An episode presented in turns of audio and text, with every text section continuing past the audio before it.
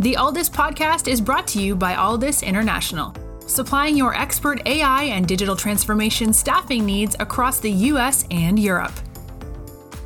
Today, you are listening to our ServiceNow series, where we interview the best and brightest of the industry to share their story, advice, and views on the exciting world of ServiceNow and digital transformation.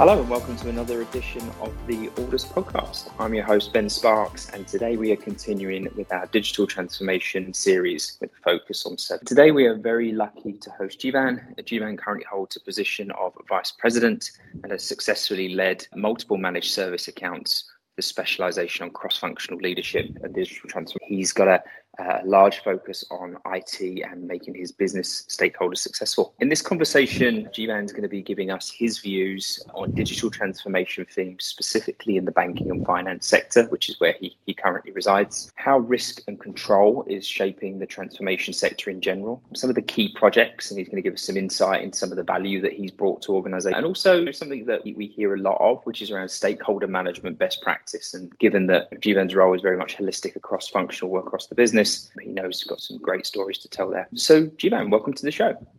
Thank you. Thanks a lot, Ben. Thanks for having me and inviting me as a part of to be a guest in this show. Thank you very much. No, it's, it's a pleasure. So let's start by giving our listeners an overview of kind of who they're listening to. Um, talk to us about your current role and responsibilities. Sure, Ben. Thank you very much. As Ben introduced, my, I'm Jeevan Lobo. I'm currently working with a banking and a financial institution. I work as a member of a cross functional global web and application engineering team in the capacity of a vice president. So, my core and critical roles are related to risk and compliance, where I drive risk and compliance uh, initiatives for my engineering team. And in addition to this, I also support the team with product management activities, inventory management, and also drive a lot of continuous improvement initiatives. Obviously, we're going to touch on some more product specific things later mm-hmm. on, but let's zoom out a bit. You're in banking and finance at the moment. What are some of the, the, the macro trends that are driving digital transformation in that sector at the moment? Sure, Ben.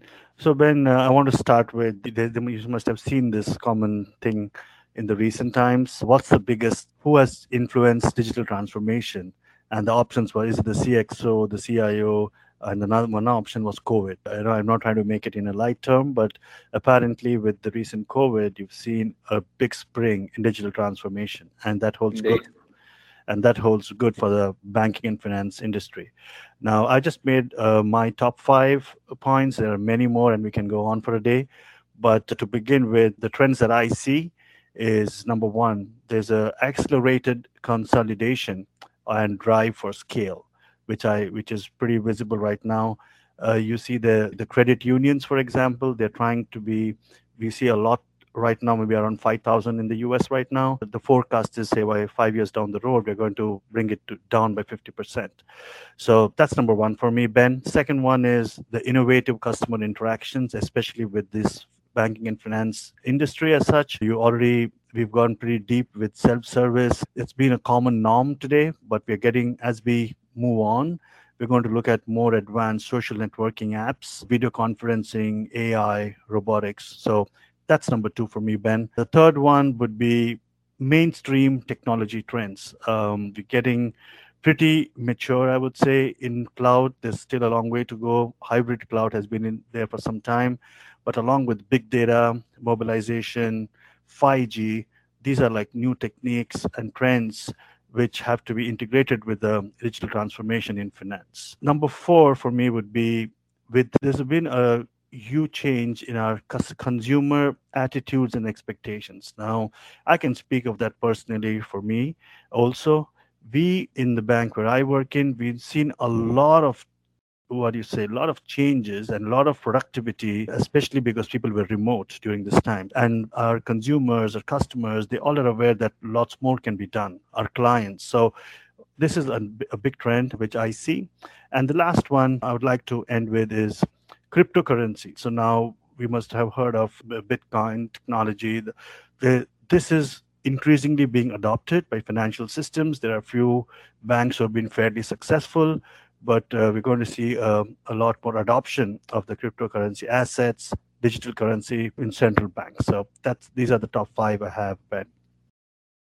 Wow. And you're right, each of those could be its own podcast. So thank you for, for summarizing that so eloquently. Just to challenge that, and, and I suppose we are seeing obviously a lot of digital transformation in some of the other highly regulated industries, such as life sciences. How does you know, banking and finance differ? Yeah, that's a great question, Ben. Thank you. So in healthcare, health and life sciences, and I've, I've had a, a decent stint there, maybe three to four years there.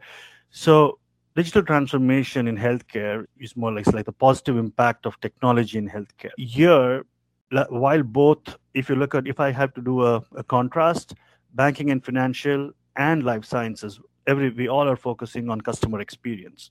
But where the difference is, and what I particularly found, is we're seeing an increased what is it increased innovation a lot of technology trends so for example telemedicine artificial intelligence blockchain electronic health records. These are just some examples, some concrete examples of digital transformation in healthcare, which are completely reshaping right now. And if you look at health and life sciences, we're looking more at innovation, right? Innovation is the name of the game there. In fact, uh, the, the one big contrast, which I could say perhaps, is there's been a, when you compare it with, a banking and financial industry or the vertical, the adoption of digital transformation is slightly lower in healthcare and pharmaceutical compared to banking and financial.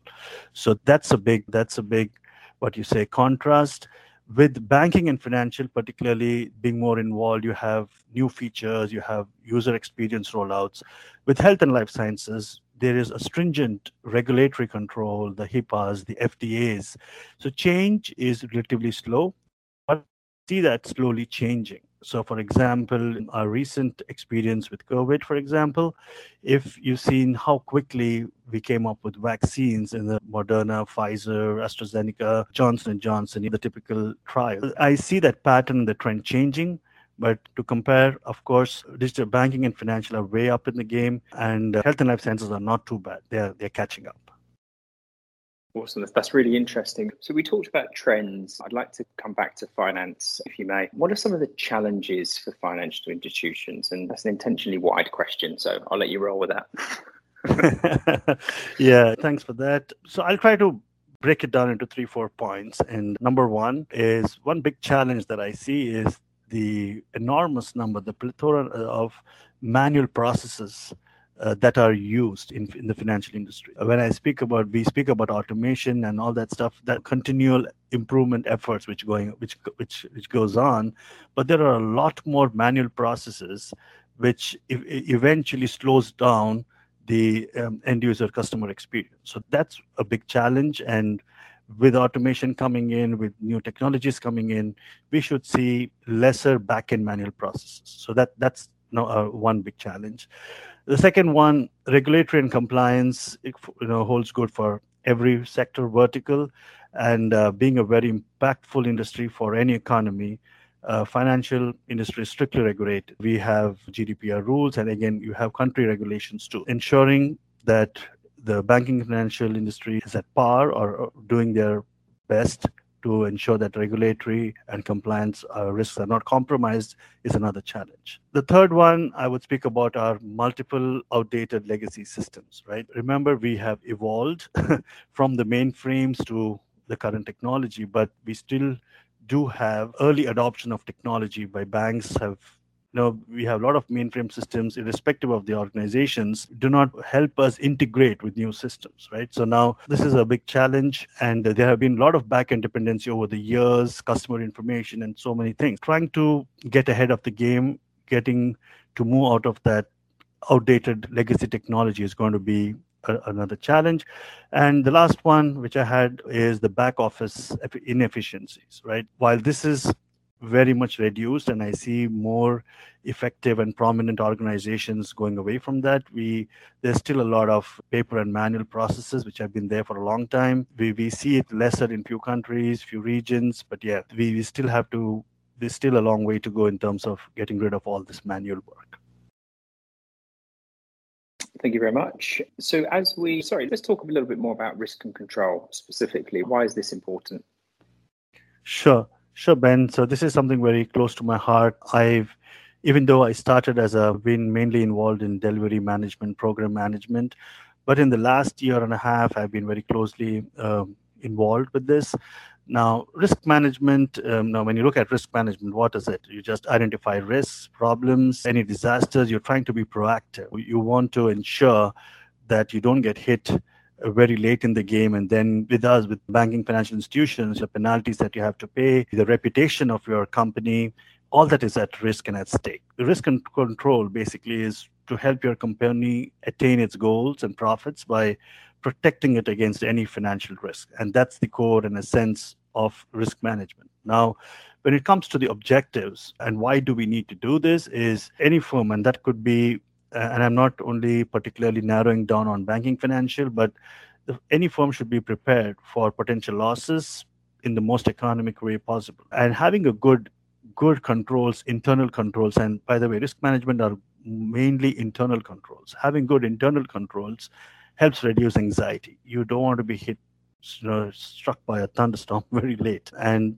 uh, also to meet any externally imposed obligations. So you've got your external regular audit auditors, and you've got uh, your your legality. So you want to be you want to ensure that you're doing the right things. You have controls in place. You're pretty structured, so that you don't get hit by an audit and thereby pay penalties. And there's a lot of things which get added to it. Your reputation value, your share values can go down. So there's a lot of ripple effect if risk and control is not maintained. And by having risk and control as a culture, as a practice in an organization, it can help employees, they can reduce the likelihood and severity of potential project risk. So for example, we, we get so many phishing alerts or scamming mails, all those things. If an organization builds that culture of risk and control very deep and with every employee, it really helps the organization not to get you know hit very late in the game. Thank you. And um, obviously ServiceNow specifically as a platform, we're, seeing you know that become more and more prevalent within financial organizations, be that banking, insurance, or credit risk, etc. Why is this the platform of choice at the moment for finance? And, i would love to know specifically from a, a risk perspective, if you don't mind. Sure, definitely, Ben. So I've been involved, at least I've worked with um, ServiceNow as a platform, like it's been my sixth year, sixth, seventh year. I've really loved the way ServiceNow has evolved. And when I say that, I used it to just implement ServiceNow as a service IT service management tool, period. And this was five years ago. Today, as we speak, we look at ServiceNow evolving into they're they're so uh, what do you say market friendly they've got separate modules for itbm which is it business management they have an it operations management they have a separate module on on governance and risk so I'm particularly fond that they are you're moving with the trend of what the market is looking for, which is which is a, which is very good. With respect to advantages of ServiceNow and something which I personally liked are the advanced high availability, being hosted in the cloud. There's no and, and ease of you using it now. Even now, use it on the phone. You have, of course, with the right access and privileges. But yes, that's that's one thing. The fact that it has it, it could be used as a good tool for like with other applications that we have usually in house business having business continuity planning all that could be a big concern but it's pretty well taken care of with ServiceNow also the fact of universal access customer flexibility these are some good um, advantages i see and where, where i've used ServiceNow extensively. Now coming to risk module benefits now, some things which I use even at work are two modules. One is the GRC module, which basically stands for governance, risk, and compliance. And then there's IRM, which stands for integrated risk management. ServiceNow comes now with the GRC module, and this has at least helped my organization automate and do help provide broader understanding of all GRC activities. Of course, you have to configure them, customize it to your requirement, but look at this. You have everything configured in a single window real-time monitoring what's what's going to fall off and w- what you have to do. If there's a next vulnerability coming in place you have all your controls to to be ahead of the game. So i like the grc module. And the fact that it's integrated with cmdb which is so core again every organization it, it all depends. You may have the best tool but you also need to customize it for your requirements. So I really like the fact that it works on a set of foundational data, and then you can customize it and you can utilize it across all your integrating layers of also the reporting capabilities right? So that can be broke down and customized at a granular level for different layers of stakeholders who would like to see them. And last but not the least it requires a high level of work. I already touched upon this an implementation of a ServiceNow GRC requires high level of work, even though you know organizations or there might be some expert consultants have implemented their GRC across, but you still have to start again, ensure that you understand the organization, understand who's going to be, who are the recipients for it. But yeah, that's something I had on GRC and why I like the risk and control part particularly better. You are listening to the Alldus podcast. When you're looking to scale your team, or if you are interested in showcasing your company in a future episode, reach out today. Or if you're in the market for a new role, visit our website to view open positions www.alldus.com. And we mentioned before in my intro, you've, you've been involved with multiple, not only ServiceNow transformations, but other digital transformations as well. Could you mind sharing some case studies with us and maybe some of the challenges you faced and, and what the actual project outcome was and how that benefited the business? Sure, Ben. We'd love to. Let me take. Uh, I'll give you two case studies. My first one is perhaps this is support. This I'm talking about a bank which had got 40, approximately 15,000 users and utilized as a lot of IT service management tools and had multiple configuration management databases, also called CMDBs. So, bank, this global bank, was spending way too much um, administrative time on change management I'm specifically speaking about change management because changes are so critical and capturing them, tracking them is something very important too because you eventually get audited and you need to uh, you have something called as traceability where you need to see if where your where the failure did happen. So apparently raising a change took an employee in the bank an average of seven hours, not not because of the actual activity of raising the change, but they had to have it register across many tools because then they had multiple boards to review it.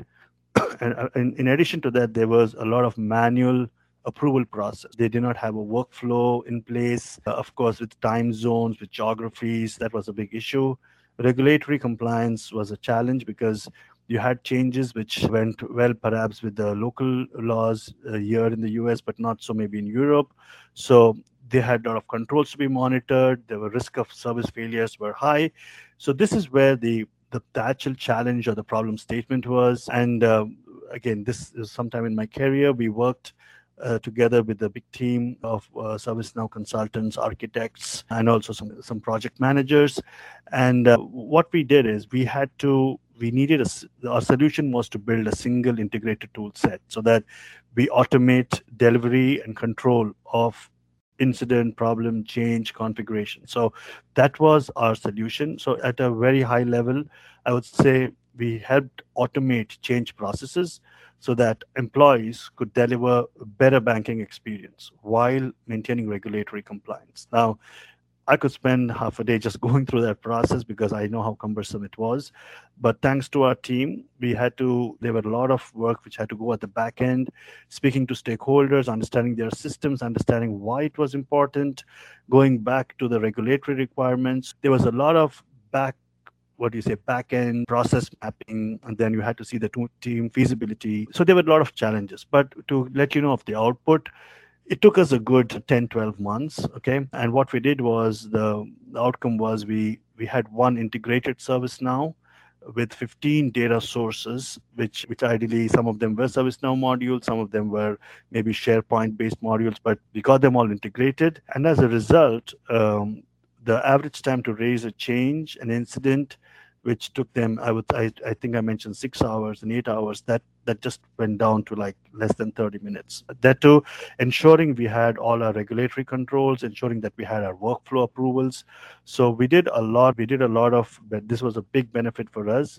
And in addition to this we did a lot of saving because we decommissioned their legacy systems which could just a lot of cost saving for the organization.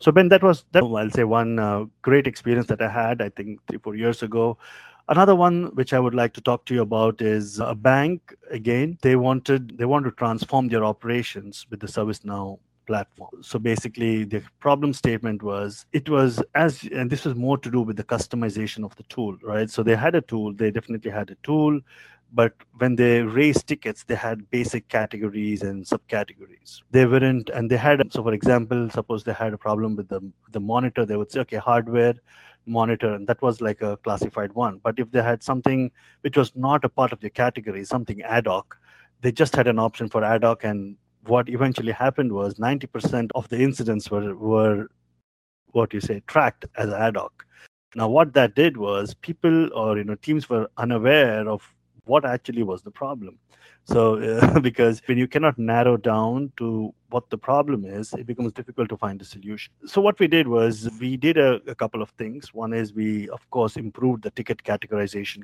criteria, and we uh, took advantage of the other modules of ServiceNow, the recent modules of ServiceNow. I think it's not so recent now, but we have the ITBM, which is the IT business management. Now, we had a lot of project requests, program requests, all of them coming in through incidents, which apparently is not the was not the right source of channel. The tracking of them, people business would say, I raised a request. Where is my you know project uh, completion. So what we did was we bifurcated, we made, we channelized the sources properly. So for example, we defined what has to go into the ITBM module, projects, portfolios, resource management. Okay, great. What has to go into the ITOM, that is IT operations management. Okay, events, uh, reducing your noise. So you have anything which is alerted. Okay, that goes to that module. Then what goes to incidents? What goes to requests? So what we eventually did was, and by doing this, we were able to transform user experience. So the huge email volumes, all the clutter of events coming in, informational event, all that was reduced. Uh, and what eventually happened was we were able to reduce the time to resolve. I would say people would there were it was like a needle in the haystack issue for most businesses. They wouldn't they would for an IT team, they were not they wouldn't know what to prioritize and when to prioritize. So defining SLAs. So by doing that, we were able to reduce the time to resolve, increase the first time resolution, thereby or help our customers become happy. And also another one last thing which we also did was the new hire onboarding. So whenever a new person got onboarded, the tracking of the ticket beat from the, the time they got access to their seat to the time they get fully onboarded with the applications, all that work took a lot of time. But we introduced module which would track end to end with approval workflows, and all that became so smooth. So Uh, just to give you some stats, it would take an employee 20 days until they became fully productive. We got that done in three days, thanks to this. So this is I just gave you a. I can go on and on. I'm very wow. passionate about this, Ben, but this is but these are the two things which I had in mind. No, they're fantastic, and I really appreciate those examples because they talk very much to the business outcomes, and as you mentioned there, and, and, the happy customers. Obviously, great examples there. You could you, maybe you even do this on a daily basis, but if you were to offer some advice, some sort of key sort of top top coaching to a, a C-suite executive who is just about to embark on some digital transformational change in the business, what what key things should that person have front of mind?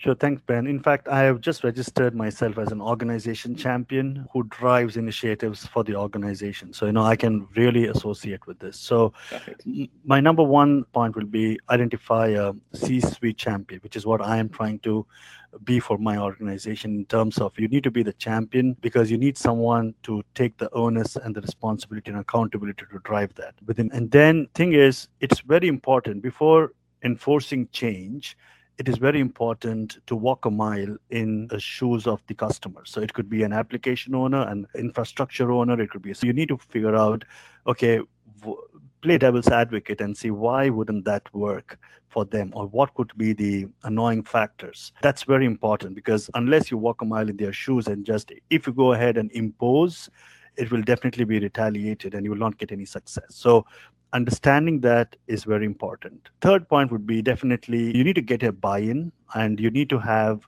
what you say measures, right? So when you speak of once the basic groundwork of assessment and understanding is done, you have to re, you have to level set. You have to say, okay, we you scratch my back, I scratch yours, but not in. We have to define how would the customer be benefited by following that change. And you tell them you have to do this for you to get this. That's very important. Defining success how it will be measured and showing that and projecting it to your to your across the organization is very important. Because most of the time i've seen people even if they are initially not accepting change they once they see the results and once they know that they have been a part of instrumenting it positively the mindset changes and then that's when they acknowledge and they account they become more uh, accountable. Yeah and then definitely evaluating aligning your business processes. I i it's one big thing which i've seen very success which works out very well for me is data measurement. And if you're able to translate it and show it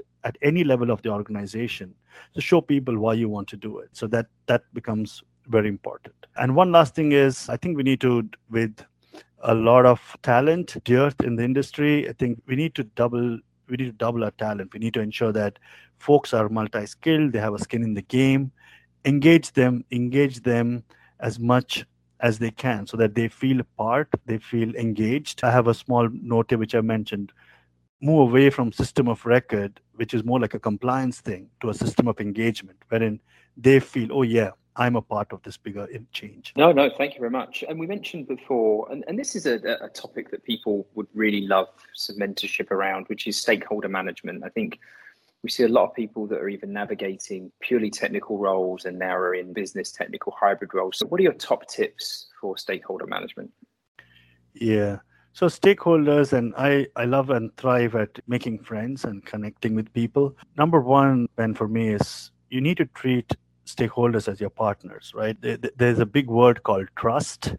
And unless your stakeholders trust you, you still have that, you, you still draw the line. But for them to trust you, they need to see something in you. For, for you know, so basically, I'll tell you that some tips that I do is I, I try to connect with people uh, in a way that I understand what they need, and I, they shouldn't see me as a person who's just wagging along, but who's basically genuinely interested in their problem. So that that becomes very important. Establishing the trust is very important. Then the second part would be like stakeholders need to have a skin in their game. It's when they say skin in the game, it's not that they need to feel that they're just not signing the check but they're also participating in it. So basically they they need to have they need to have some responsibilities in terms of, of course they give the guidance but they need to know what are we need to understand what are their requirements. And it's very important for us to provide that communication back to them so that they know okay i asked for 10 points at least i'm getting progress on it or i'm not, i'm going back. And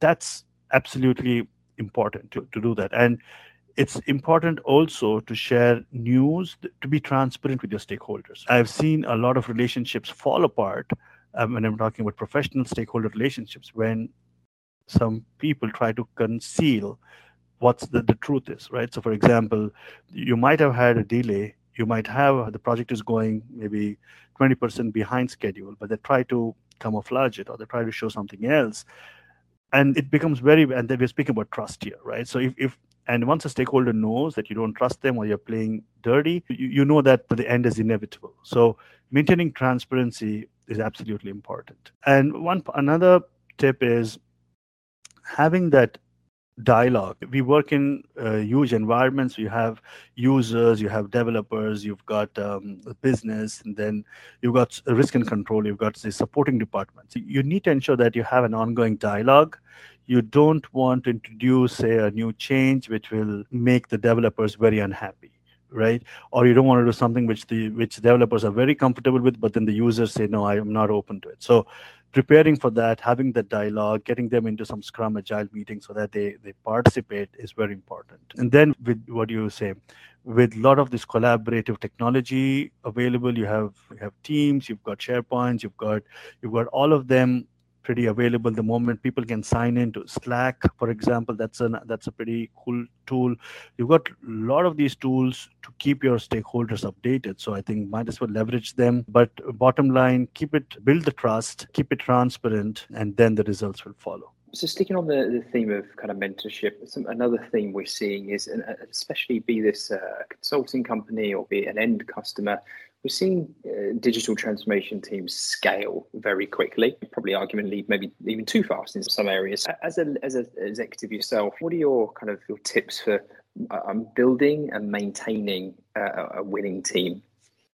Yeah, that's a great question. It's so hard to retain talent and to find talent in, in these days because talent people are having lots of opportunities. But the best practice, the, the some practices that I follow is I respect individuality. So every individual is unique, and um, I would allow each one to excel and let each person shine. It's very important to understand your team. Each member may be different. So some may speak, communicate very well. Some people may present very well. Some people are very good at analytics. Some of them can do the automation development. It's important to level set and meet each team member where they are and appreciate them for what they are. That's absolutely important. And also giving a team space giving your each team member give them the space i know there is a lot of and that's where the strategy of a leader plays a different role right uh, you as a leader you need to look at some backups but you need to develop an environment wherein your team excels they feel happy they get their space some people would like creative space some people would like so i think you know what you say no um, everybody is unique here. You need to respect them. Some tips I have from for uh, building a strong team. Right, the, the word SMART is uh, usually used, standing for you know specific, measurable, achievable, realistic, and time bound. Right. So setting those goals and having that level setting expectation with the team is absolutely important. One is uh, individually, and number two, as a team, how do they gel? it's very important to set roles. As a leader, I've found many times where you have overlapping roles where people, team members, are not comfortable when their roles are picked by another person or when they're off, somebody else picks it up. Ensuring that you, you define the roles well, and in case something of that happens, people are okay to accept. That is important. Something which I found very recently is experimenting. What happens is we come with a fixed mindset and a perspective of an individual who would would typically surprise us. So maybe give a task which you think a person B may not be very good at just to see. Sometimes it works wonders. So as a leader, experimenting sometimes, I'm not asking to do this all the time, but you need to give that space so that you can build a creative ability of a person who who found a blind spot themselves. I'm totally open with this uh, new age of embracing diversity and women leadership and pretty much open, irrespective of as far as the work is done. It's more about embracing diversity. That's something which really builds a team culture and bonds a lot of get new ideas new perspectives better ways and ideas of doing things. Of course being accountable to the team. As a leader a team is looking up to the leader and ensuring that their requests are met. Like for a small thing like getting back to them in case they are taking a leave of absence or if they have something very personal going on. It's being accountable to the team is also a, a key factor to build that team and of course communicate um, they say communicating communicating effectively is the key so in addition to group meetings or weekly staff updates having that one-on-one and sometimes an off of the team, maybe a monthly or a quarterly connect outside just to get to know the team better. So these are some few tips that I had, Ben. Great ones as well. So just as we come to a close, you know, I'd love to, you know, get your views on what sort of ServiceNow what the future of ServiceNow looks like, sorry, for, for finance and maybe what's the, how will the platform evolve and, and what, what are we potentially going to see from the future state of ServiceNow, in your opinion? Sure, Ben. So as I also covered some time back, I've uh, worked with ServiceNow as a tool for the last six to seven years, and I've really witnessed their what do you say sensitivity to needs of the market. I can be, I'll say, from a testimonial in terms of using the tool. So, with financial and coming back to my industry, banking and finance, we are under increasing demand from authorities and customers all the time, every time to provide secure, available, and scalable services. And with today's digital environment, this is like a prerequisite, not not like a you know, it's a given. So to maintain this competitive um, edge, we require a, a, platform of choice, which could you know be achieved at competitive at a low cost, but has got you know it, it can take care of your security requirements. So we just spoke about GRC some time back. It has to be it, it has to take care of your with cloud services. There's a lot of increase in cloud adoption. So we are looking for tools, and ServiceNow, I feel, fits that bill in terms of providing that assistance. We covered the advantages some time back, its availability, its its architecture being multi-tenant. So these are some good features. I think one thing which particularly stands out for me is how ServiceNow have they have modules designed. We spoke about the GRC module for risk and control. Then they had developed ITPM, ITOM. I know that as we they have some special modules for HR. They have modules for finance, so backend processing. So I I expect and I'm looking forward based on what I've seen with ServiceNow in the past. I think they are going to evolve with the customer needs, and I with data being plentiful, there's AI, there's cloud, and all of this is going to take center stage. So I'm expecting ServiceNow to you know come up with solutions that could um, match what's going to come up in the market. Fantastic. Jeevan, this has been such an insightful conversation. Thank you so much for your time and, and, and, going into so much detail. I'm looking forward to maybe getting you on here for a round two in 2022. sure. Thanks a lot, Ben. It will be a pleasure. Thanks for listening to this episode of the Alldus Podcast. If you enjoyed today's episode, don't forget to subscribe, rate, and review. We are available on Apple Podcasts, Spotify, and any Android podcast of choice. You can also head over to our website, www.alldus.com, to listen to more podcasts, view our open roles, and stay up to date with industry news. Thanks for listening and stay tuned for more great episodes coming very soon.